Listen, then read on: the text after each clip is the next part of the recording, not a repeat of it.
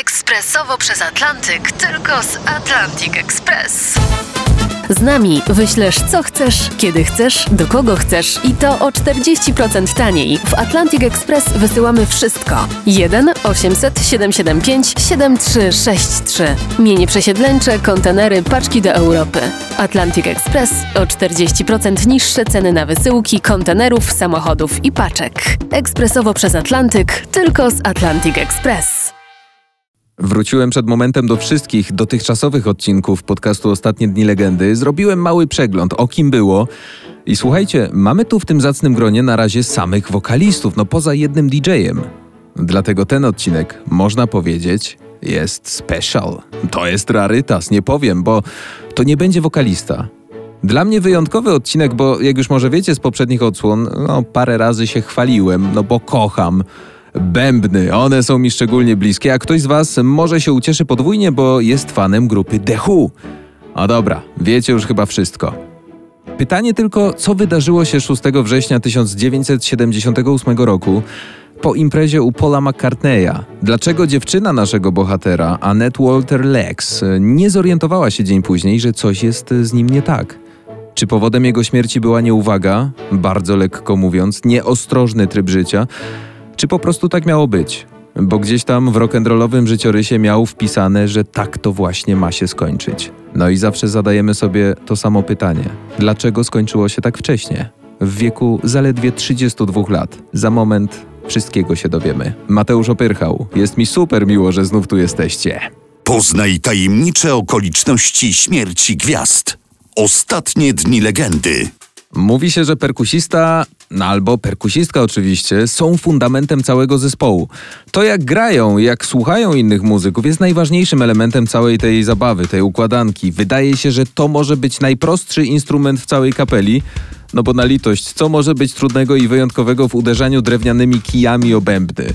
A okazuje się, i tu mówię no, z pełną odpowiedzialnością, jest to jeden z najtrudniejszych do opanowania instrumentów i można być mistrzem, rzemieślnikiem, grać w punkt, równo, ale jeśli nie ma się tego czegoś, jak to się fachowo nazywa feelingu, cała technika, która jest oczywiście szalenie ważna, no może szybko powędrować do szuflady.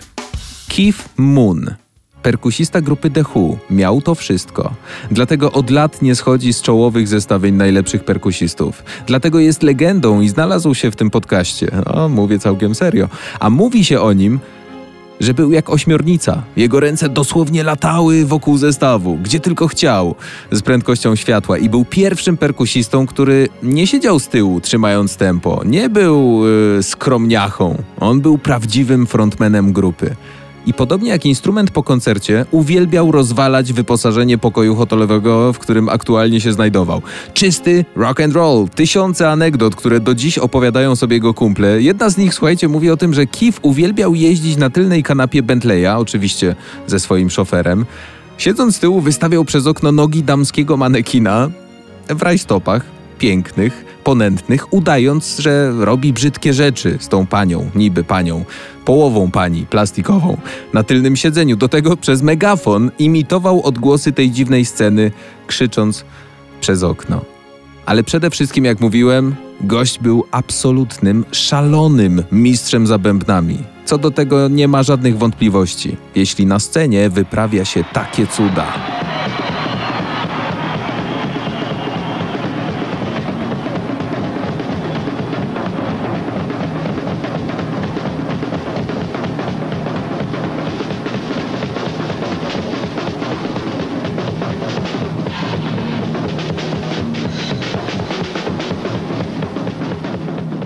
Keith Moon urodził się w Londynie, mieszkał nieopodal stadionu Wembley.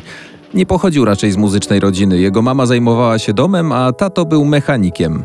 W wieku 12 lat grał na trąbce, potem dopiero odkrył bębny. Mając 14 lat dostał od matki swój pierwszy zestaw perkusyjny. Perłowo-niebieski Premier. Wtedy szał, dziś zresztą też szał, bo wraca się do tych vintage'owych instrumentów. Rodzice chcieli, aby miał jakieś zajęcie po tym, jak w 61 został po prostu wyrzucony ze szkoły. Najlepsze jest to, że na początku był samoukiem. Dopiero potem wziął lekcje gry na perkusji od kumpla, takie fachowe, profesjonalne. A w wieku 17 lat został przyjęty do legendarnej grupy The Who. Na przesłuchanie przyszedł z mamą, a po próbie rozwalił w pył cały instrument perkusyjny, na którym grał. Dlatego spodobał się no, przyszłym kumplom z Dechu i go wtedy przyjęli. Kojarzycie może stare nagrania rockowych kapel, kiedy na koncertach pod koniec rozwalają swoje instrumenty? Jeśli widzieliście takie, no bardzo możliwe, że na scenie byli muzycy The Who, bo oni uwielbiali robić masakrę z instrumentów po udanym koncercie. A w sumie dobrze, że po, a nie przed, bo nie mieliby na czym grać. A zawsze się dziwiłem, czy po prostu nie żal im kasy na to, ale jeśli jest się gwiazdą rocka, no to takie rzeczy kupuje się od strzała. Ale bez takich akcji nie byłoby rock'n'rolla. I oczywiście do wszelkich rozrób najbardziej zachęcał innych nie kto inny jak Keith Moon. Absolutny wariat, w pozytywnym tego słowa znaczeniu oczywiście. Dusza towarzystwa, imprezowicz, a do tego kochający przyjaciel i bardzo wrażliwy gość, który miał jeden poważny problem w życiu alkohol. Jego kumple wspominający no, wspólne lata mówią zgodnie: Życie Kifa to była jedna wielka impreza, od narodzin aż do momentu śmierci. Wręcz dziwią się, jakim cudem udało mu się przeżyć aż 32 lata. W latach 60. podobno w angielskich pubach brakowało alkoholu, bo wszystko wypijał Keith Moon, to jest jedna z legend. Może i wpisał się na kartę historii rock'n'rolla w zakładce najbardziej szalony imprezowicz, ale w pewnym momencie to szaleństwo obróciło się przeciwko niemu i to w tragiczny sposób. Przenosimy się do 6 września 78 roku. Keith Moon i jego ukochana dziewczyna, szwedzka modelka Annette Walter Lex, budzą się w apartamencie kumpla Keitha, w którym mieszkają na West End w Londynie. Późnym popołudniem, no bo jak to zwykle bywało w imprezowym życiu Moona, nie był rannym ptaszkiem. A on zamiast budzić się rano, a zazwyczaj wychodził wtedy z imprez. Anet była dla niego bardzo bliską osobą. To było wręcz e, słodkie, kiedy oglądając e, dokumenty w sieci o nim, trafiłem na jej wypowiedź. E, wspominając Kifa, mówiła, że był najmilszym człowiekiem świata. Zabawnym, był jak pluszowy miś, po prostu kochany. Nie potrafiący jednak poradzić sobie z alkoholem, przez który w wieku 32 lat wyglądał jakby no, był tuż przed pięćdziesiątką i to widać bardzo mocno na wielu wywiadach i wielu programach telewizyjnych. Do tego silne uzależnienie od tabletek. Łykał je garściami. Kumple wspominają, że to nie było wyliczanie dwie rano, dwie po południu. On po prostu przechylał opakowanie, wysypywał na dłoń i połykał. Nie miał nad tym absolutnie żadnej kontroli. W tym czasie zażywał cheminewrin, lek, który przepisali mu lekarze, mający pomóc mu wyjść z nałogu. Lek, który miał stopować jego alkoholowy głód. Niewiele mu pomagał, bo był czas, kiedy po wydaniu płyty Who Are You grupa The Who była na absolutnym szczycie. Czas pełnej mobilizacji dla zespołu, tymczasem Keith w tym okresie mocno dawał ciała. Spóźniał się na próby, nie był już tak dokładny w swoim graniu na koncertach. Ale doskonale zdawał sobie sprawę, że muzyka jest całym jego życiem i bardzo przeżywał wszelkie swoje porażki na scenie. Tego popołudnia 6 września, przebywając w apartamencie ze swoją dziewczyną, toczył ze sobą bardzo poważną walkę. Chciał nie pić, odstawił leki, ale na horyzoncie czekało zaproszenie na wieczorną imprezę Paula McCartneya. Niezbyt dobry plan na wieczór dla kogoś, kto chce uciec od alkoholu i to na dobre. Moon nie chciał iść i to Annette namawiała go na tę imprezę. Jak wspomina w późniejszych dokumentach, to było jedno z większych wydarzeń w Londynie i tam po prostu wypadało być. Zwłaszcza, że była to impreza przed premierą filmu The Buddy Holly Story.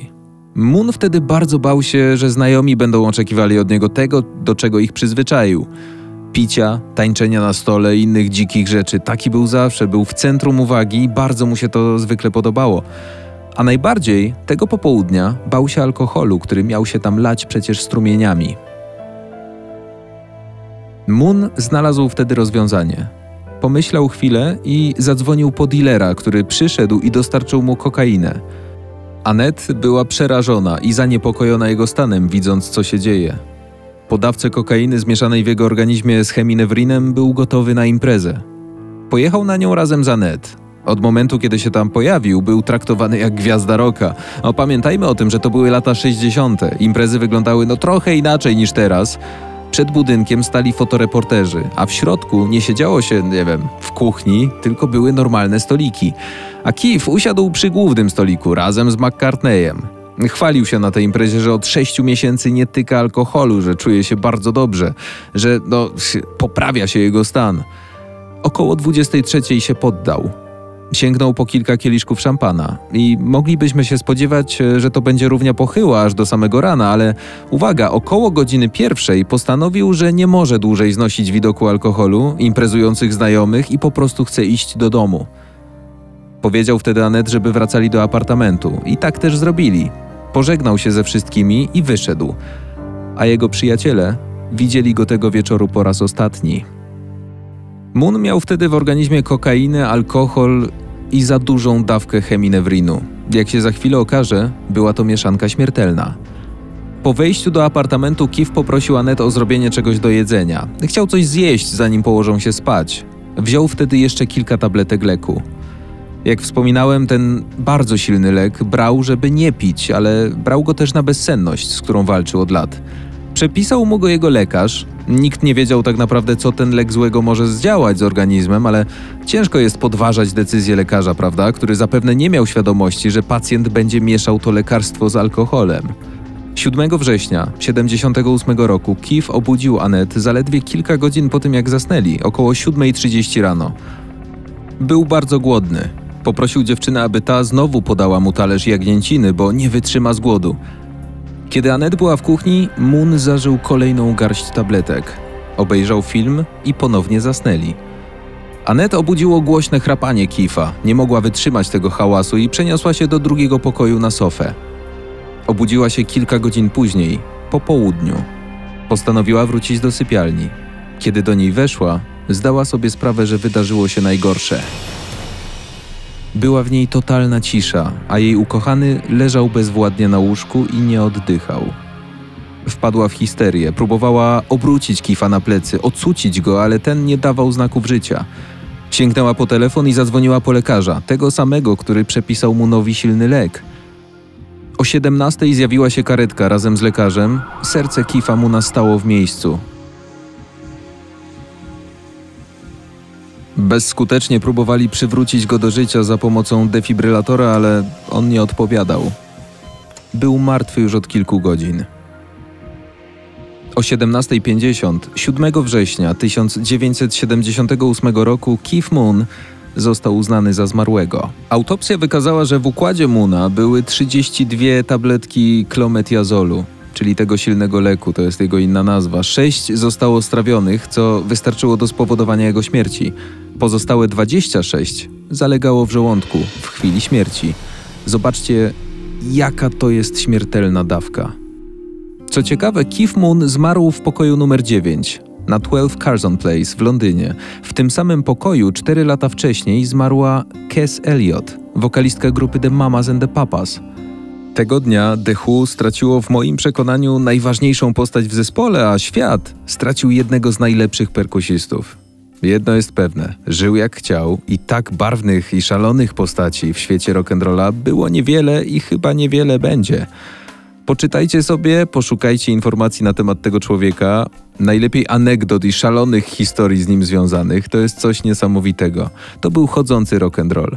I spójrzmy na to też trochę inaczej. Gdyby tacy ludzie jak Keith Moon nie istnieli w ogóle, załóżmy, że nie urodził się, nie ma go, nie nagrał tych płyt, y, nie był na tych imprezach, na których szalał. Świat muzyki sporo by stracił, a pokolenia nie miałyby okazji mieć w głośnikach takich kawałków jak ten. Mateusz Opyrchał. Dzięki i do następnego.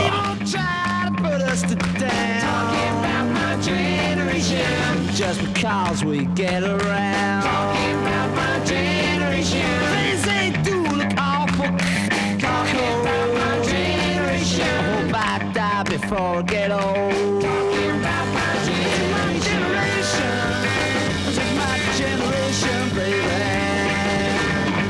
Don't you all fade away?